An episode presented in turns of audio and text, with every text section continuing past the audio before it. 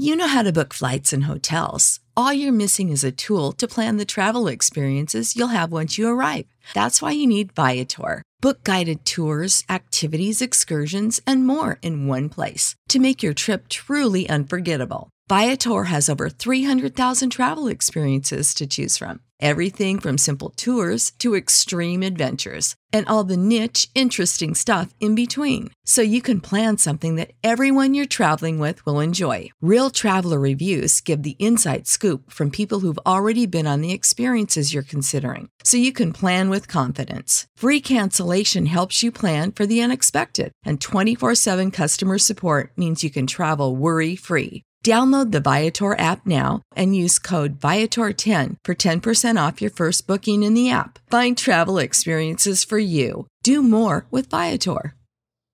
Save big on brunch for mom, all in the Kroger app. Get 16 ounce packs of flavorful Angus 90% lean ground sirloin for $4.99 each with a digital coupon. Then buy two get two free on 12 packs of delicious Coca Cola, Pepsi, or 7UP, all with your card. Shop these deals at your local Kroger today or tap the screen now to download the Kroger app to save big today. Kroger, fresh for everyone. Prices and product availability subject to change. Restrictions apply. See site for details.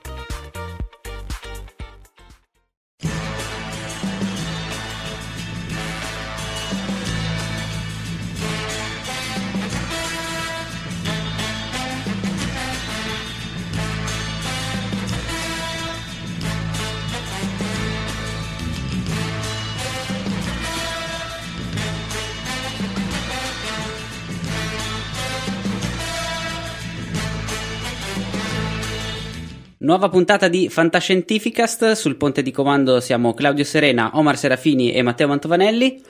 Um, questa sera Omar ci parla di un film vecchio, come fa spesso. Esatto.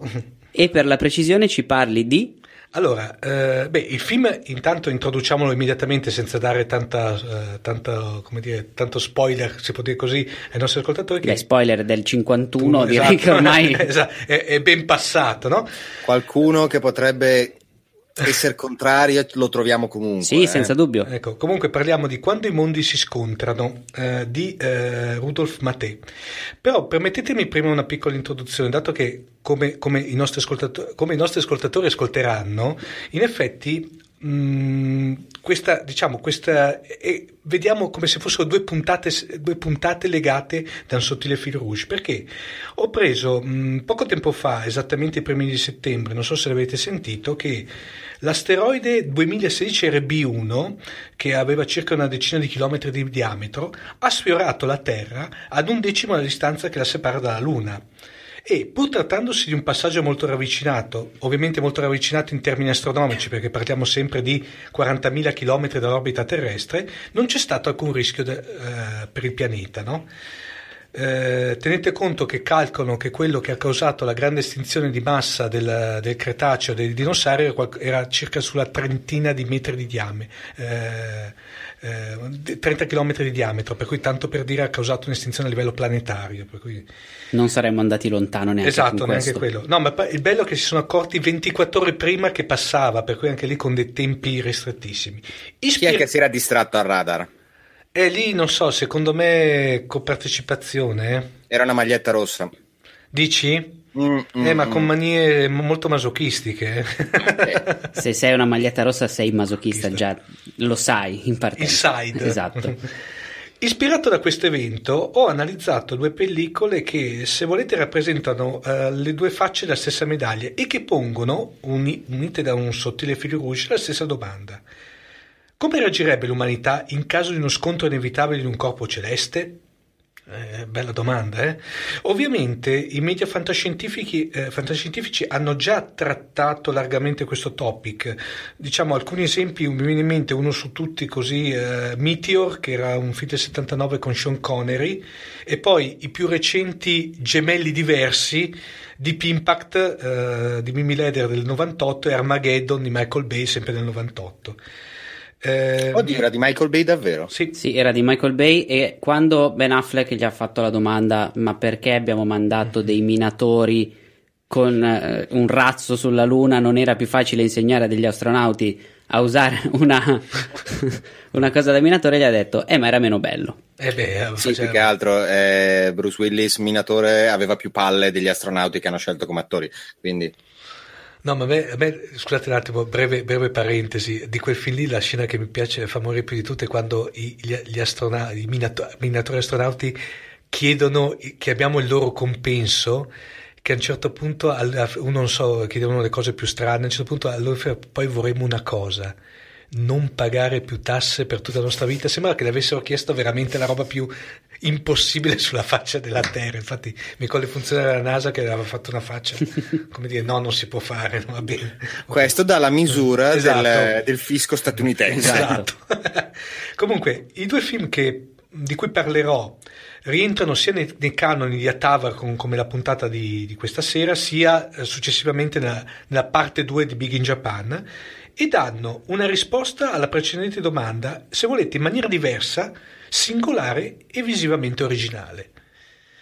Per cui partiamo, come abbiamo, anticipato prima, a parlare del, del primo film che è Quando i mondi si scontrano. Ehm, confortato dal successo del suo Uomini sulla Luna nel 50, il produttore e regista George Pal, e tra l'altro partiamo di un nome George Pal che eh, appartiene al pantheon della fantascienza, sotto tutti i punti di vista, tra l'altro mi riprometto prima o poi di fare un... Qui ci vorrebbe più di uno speciale perché parlare di George Pal veramente parliamo di un personaggio, un big, e dir poco big.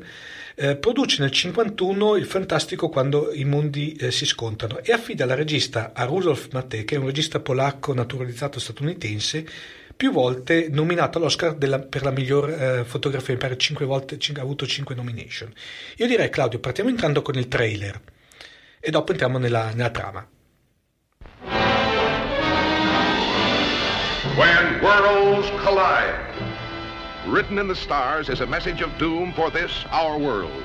And now, in the most shattering experience the screen has ever given you, Paramount tells what could happen within your lifetime when worlds collide. An astronomer checks and double checks his horrifying discovery. A distant star racing through space toward an inevitable collision with this planet. The United Nations meet in emergency session. All conflicts pale before this threat from another world. If you wait until the danger is visible to the naked eye, it will be too late to escape. High on a mountaintop, an army of scientists work desperately to build this giant rocket, this modern Noah's Ark to carry a few picked survivors of our doomed civilization to a new life on another world, reaching the heights of self-sacrifice, the depths of the animal lust for survival as they fight to be among the few who can be saved. Let's take the ship away from them! Come on! fighting among themselves, fighting against time, as doomsday is upon them. I think all you scientists are crackpots. Nothing is going to happen. When worlds collide, you'll see the most amazing, awe-inspiring scenes ever put on film. The forces of nature unleashed in all their terrifying force. Tremendous tidal waves smashing New York City. The molten fires from the bowels of the earth gushing out to consume our world.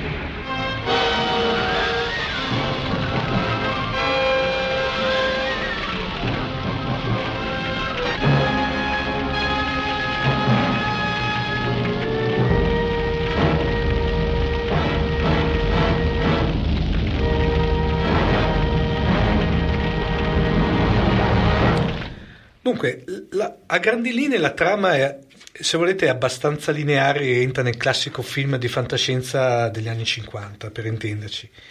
E il dottor eh, Cole Hedron, eh, supportato dalla figlia Joyce, scopre che una stella rossa errante, e già qui...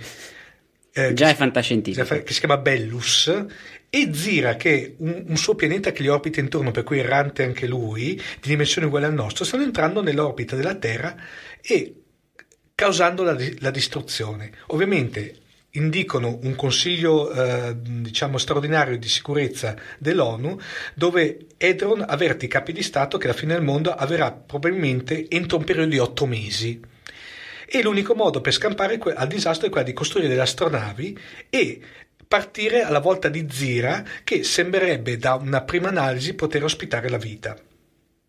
Ovviamente eh, il, il, il, dottor Edron viene, comincia a essere preso in giro, deriso da tutta la comunità scientifica per le sue teorie che non sono confermate da altri astronomi. Edrom così si vede rifiutato questo progetto, come dire, sta dicendo un sacco di cavolate, lasciamo perdere.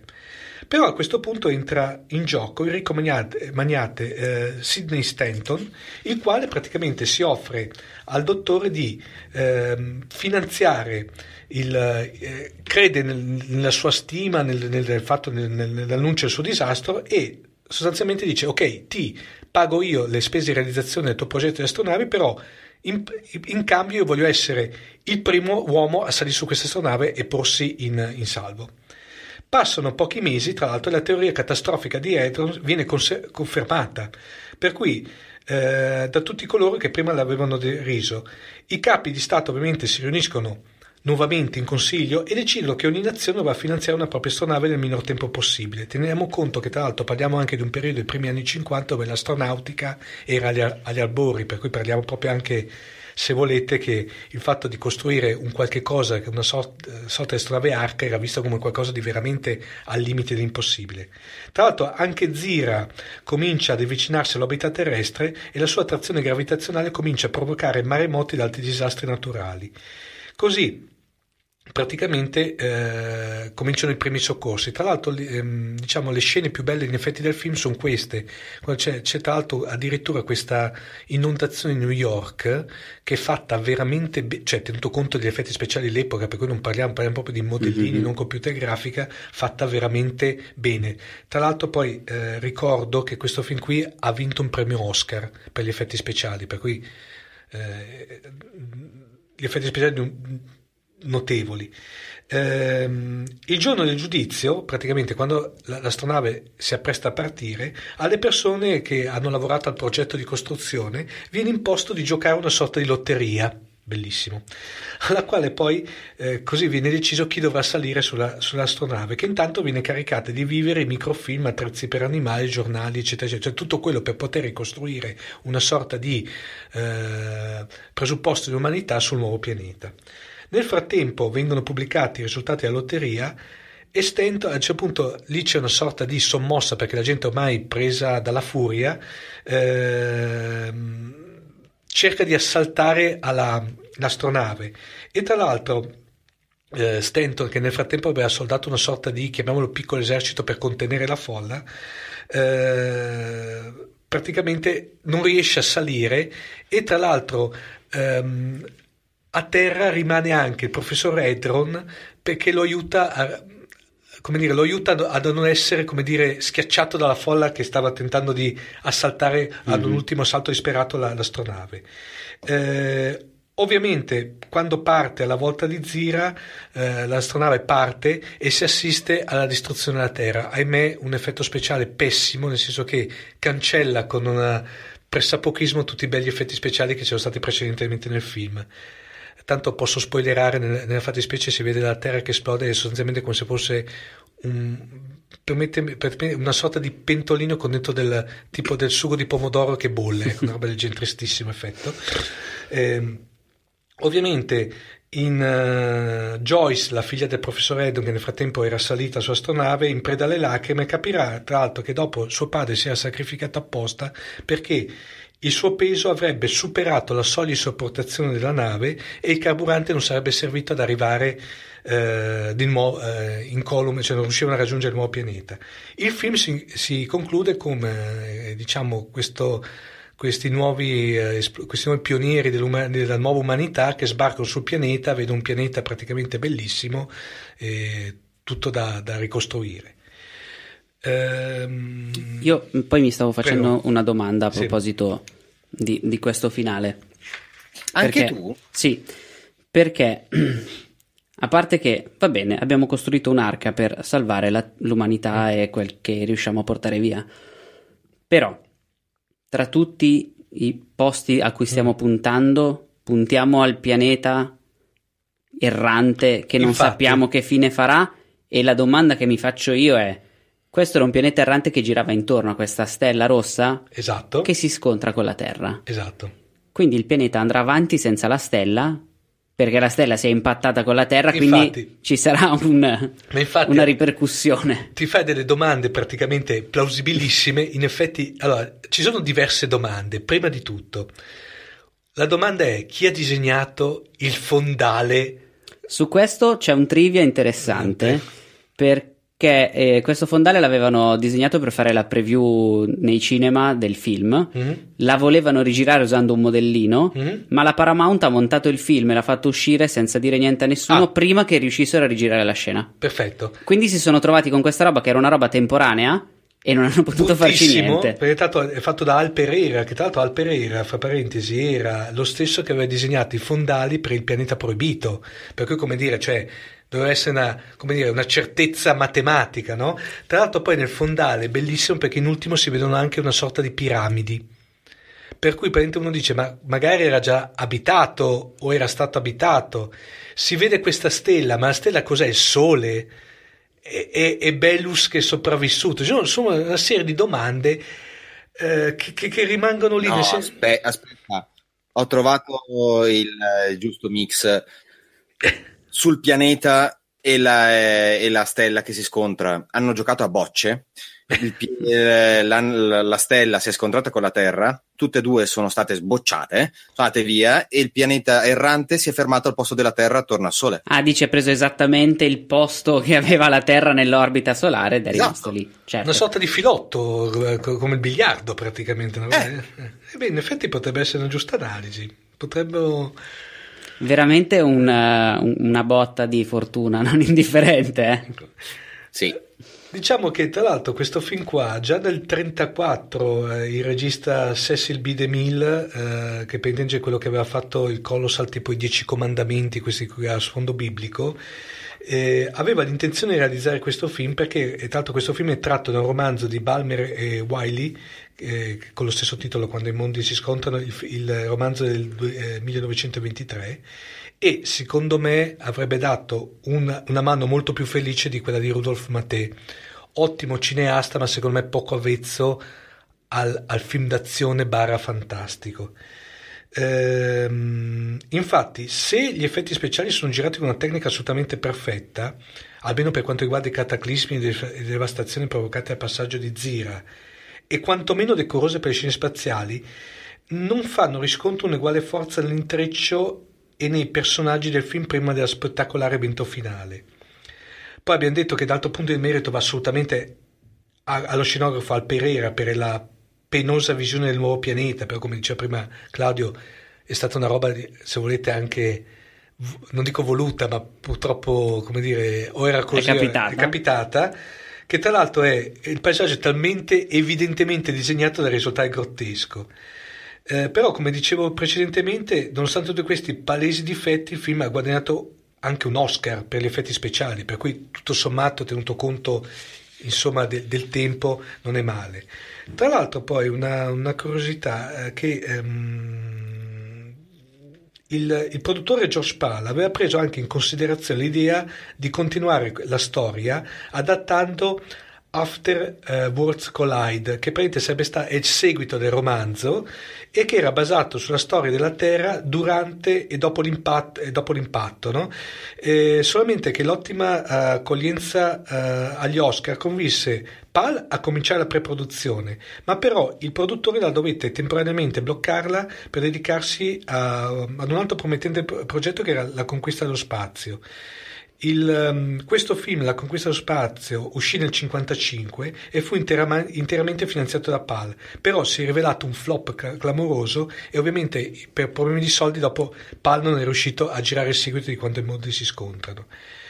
Eh, direi che tutto sommato però parliamo sempre di una pellicola estremamente godibile, tenuto conto ovviamente che parliamo pur sempre di una pellicola degli anni 50, con i ritmi, i tempi degli anni 50, con gli effetti speciali degli anni 50. Per esempio secondo me è bellissima e l'altro molto evocativa l'astronave che è fondamentalmente è una sorta di aeroplanone che decolla con la classica scivolo verso l'alto, no? proprio da icona da, da- de- de- dei film di fantascienza e direi tutto sommato è consigliabile la visione. Poi parliamo anche tanto di una, in, in sé, poi anche di una pellicola che dopo è, ha fatto da capostipite a tutto un genere, come abbiamo citato prima, non citando gli ultimi vari Meteor, Armageddon e Deep Impact. E ti dirò Ma... di più, è stata anche ripresa recentemente nei fumetti della DC. Ah.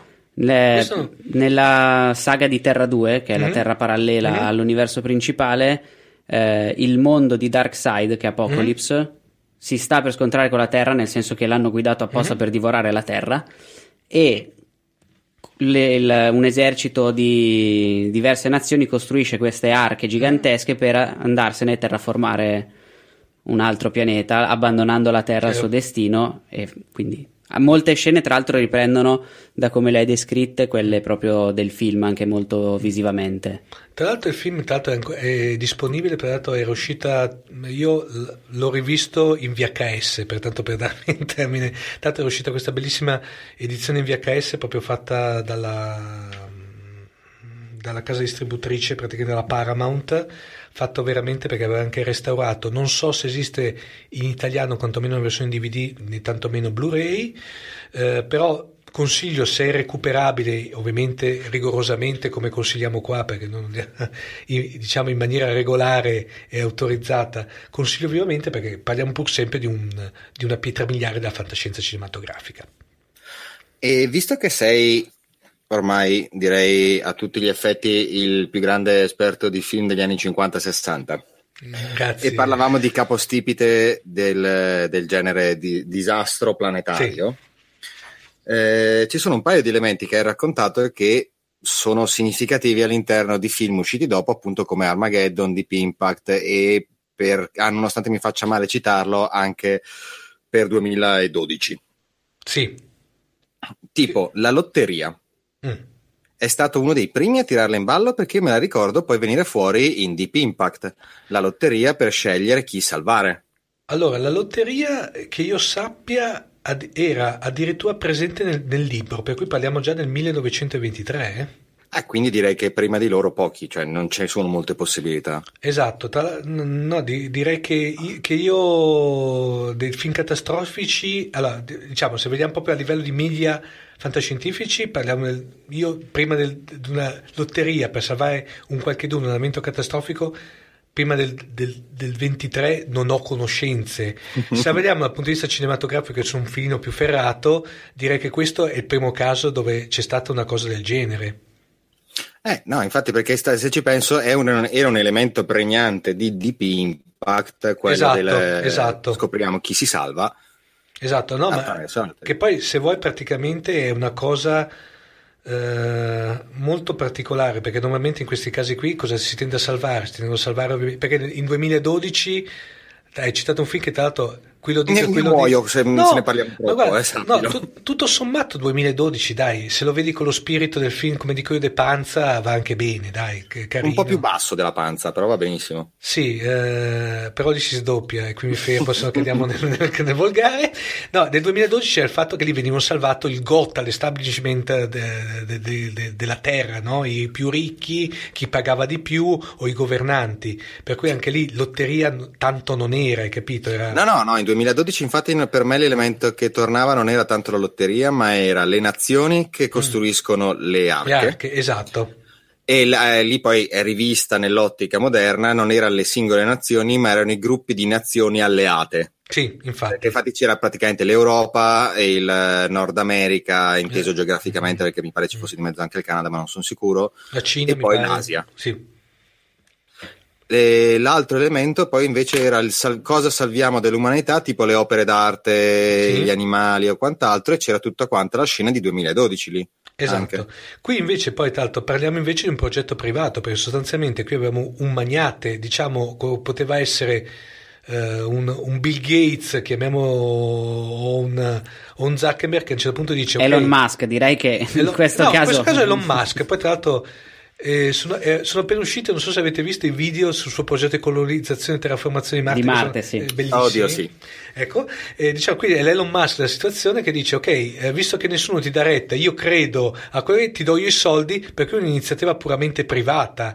Dopo le nazioni, infatti il bello del film è anche che vedi dopo questi qui che si accorgono all'ultimo momento, disperazione totale perché ripeto, siamo negli anni 50, l'astronautica non era diffusa come do, dopo da lì in poi avrebbe fatto un'esplosione, con poi arrivando al punto eh, topico del, dello sbarco sulla Luna, però parliamo proprio che lì l'astronautica era veramente agli inizi, cioè eh, c'erano gli americani che facevano e i russi che facevano i primi esperimenti di lanci con eh, i vettori che avevano eh, sequestrato ai, ai, ai, ai, nazisti, per intenderci, per cui mm, vediamola così.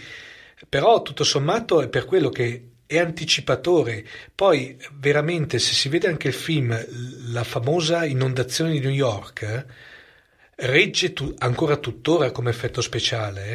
Eh? E lì andiamo in Day After Tomorrow. Esatto, ma beh, anche in Day After Tomorrow, ma anche, anche mi pare in, in, Deep Impact. No, in Deep c'è la scena. Deep Impact sì, anche lì perché il primo meteorite porta o era Washington. anomala. O era Washington, non mi ricordo più perché c'è la scena. No, no, era New York. New York. Forse anche Washington, non lo so. No, a Washington eh, c'è la scena che c'è praticamente il presidente degli Stati Uniti che viene schiacciato da portaerei. Mi ricordo Allora, quella. sicuramente anche Washington. Allora. Non mi ricordo le città, ma Uh, ho controllato il DVD di Quando i mondi si scontrano è in vendita su Amazon e lo metteremo nei link. Lo mettiamo nei link alla puntata. Costa veramente molto poco. Ce n'è anche una versione con cofanetto con anche Deep Impact. Eh beh, vedi. che se vuoi fare le cose le fai bene. E La guerra dei mondi a caso che non beh, c'è. Che, guerra no, dei mondi è giusto per di George Pal. Per cui, se volete, a quel legame lì. Però, però allora potevamo certo... fare il, il, cofanetto di George Pal. Esatto. Non, no, non riesco a capire. No, non riesco a capire. Cioè, allora metti dentro Meteor piuttosto. Però. Eh, infatti avrei, avrei, visto meglio o tre film su meteoriti o tre film di George Pal. E invece questo è un cofanetto misto. Sì, è un fritto misto. Però sono tre DVD a 8,49 euro. Cavoli, cioè, prendere immediatamente. Io direi poi tra le altre cose che da come l'hai raccontato tu eh, c'è una grossa differenza tra il film dell'epoca e tutti quelli che sono venuti dopo, nel senso che nel film di cui stiamo parlando la Terra va a farsi benedire. Esatto. Infatti... Mentre in tutti i film successivi, alla peggio, la Terra ha qualche problema. Qualche... Però rimaniamo sempre sulla Terra. Esatto. Questo qui, infatti, guarda, eh, Matteo, qui è beccato proprio. Questo qui è forse che io sappia uno dei pochi film in cui praticamente la Terra viene distrutta. Secondo me il massimo, non so se l'avete visto da questo punto di vista, è, Tinta, è Titanae. Non so, è un film d'animazione. No. Ah, sì, sì, sì, sì. Che lì praticamente inizia che la Terra viene distrutta. Proprio all'inizio, i primi 30 secondi di film, la, la Terra viene distrutta. Cioè lì praticamente siamo al punto, se volete, a, quantomeno dall'altra parte, dall'altra estrema. parte estrema, no? Però quindi, tra l'altro, ma quello è un bel film d'animazione. No, quello è un bel film, tra l'altro eh, l'ho, visto, l'ho, rivisto uh, quest'estate, era veramente bello. Passato un po', in, non dico inosservato, quantomeno in sordina, però è stato un gran film. Titan. Ha avuto il grosso difetto di voler inserire la grafica 3D in un periodo in cui o ne avevi veramente a, a balanga di soldi, sì. O era il caso di evitare perché gli elementi di 3D sono brutti, ma brutti, ma brutti. Cioè, pe- peggio penso che facessero le software house con i videogiochi alla fine degli anni 90, quelle indie. Vabbè, erano i primi esperimenti di sì. mischiare 3D e animazione un po' più disegnata. Sì, no, per carità, l'idea era caruccia, eh, l'hanno anche sfruttata con degli escamotage narrativi per cui era giustificabile il fatto che la grafica fosse così diversa tra quello che disegnavi e quello che era fatto in, in, in 3D. Tra l'altro, Però, non ricordavo, era diretto da Don Bluth. Infatti. Sì. Infatti il film è bello come trama, come ritmi, come atmosfere, sì. tutto quanto. Io ho quel fastidio del 3D mm. farlocco. Sì. Era 16 anni fa. Eh, ma Dia- diamogli atto. Ci hanno provato. Sono andati là dove nessuno aveva mai osato. Ok, però a questo punto ti dico Final Fantasy, ci hanno provato, ma anche no. Ma allora lì il problema di Final Fantasy era la trama. non c'era. Però da vedere esteticamente era molto bello. Tacci ah, che sì, rimpiango sì. ancora i 35 euro del DVD di Final Fantasy.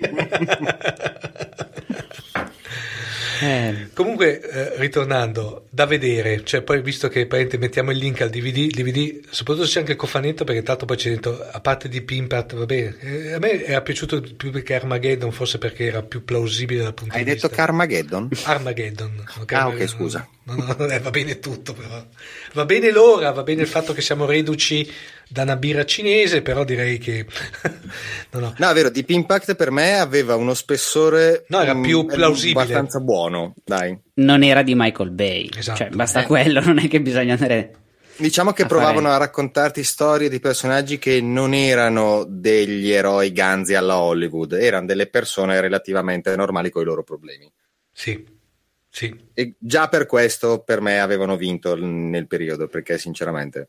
Sì, beh, i personaggi avevano uno spessore completamente diverso, imparagonabile con i minatori, dai, insomma, c'era tutta. Vorrei ricordarti no, chi è, chi è che in Armageddon imitava... mm, si metteva sull'atomica e lo ca- la Steve. Buscemi. Ecco, cioè, que- quella scena basta e avanza. E però c'era Liv Tyler. Ma anche Eh, no. Cioè, sì, ma ok, sì. vabbè. Che piangeva tutto il tempo, però. Preferisco la Tea Leoni, che era quella di Deep Impact. Eh. Un po'- Sono scuole di pensiero differenti. eh, vabbè, eh. Chiudiamo qui, direi che... Chiudiamo qui e andiamo a guardare delle immagini di Liv Tyler. Ecco, Ehm, ci sentiamo settimana prossima Sì. con la seconda parte di Quando i mondi si scontrano e Big in Japan. esatto. Ciao! Ciao. Ciao.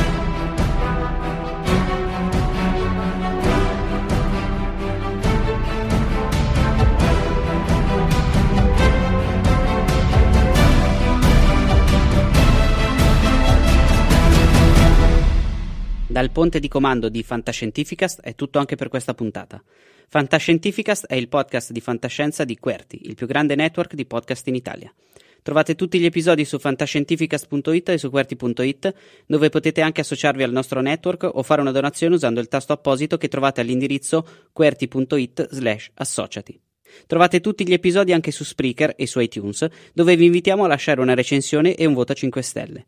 Se volete scriverci potete farlo su Twitter, dove ci trovate come @fantascicast, su Facebook alla pagina facebook.com slash fantascientificast o potete scriverci una mail a redazione at fantascientificast.it.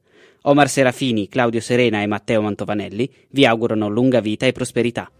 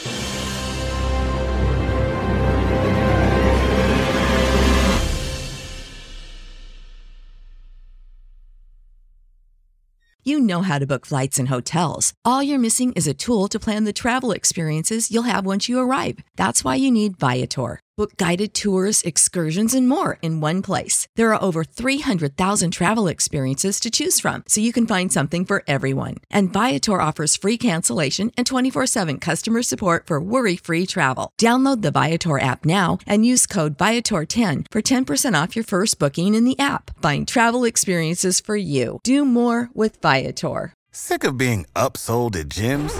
My guy, you're currently a base member. For $90 more, I can upgrade you to our Shred membership. For 130 more, you'll be a swole member. And for just $300 more, you'll reach Sweat Platinum. At Planet Fitness, you'll get energy without the upsell. Never pushy, always free fitness training and equipment for every workout. It's fitness that fits your budget. Join Planet Fitness for just $1 down and $10 a month. Cancel anytime. Deal ends Friday, May 10th. See Home Club for details.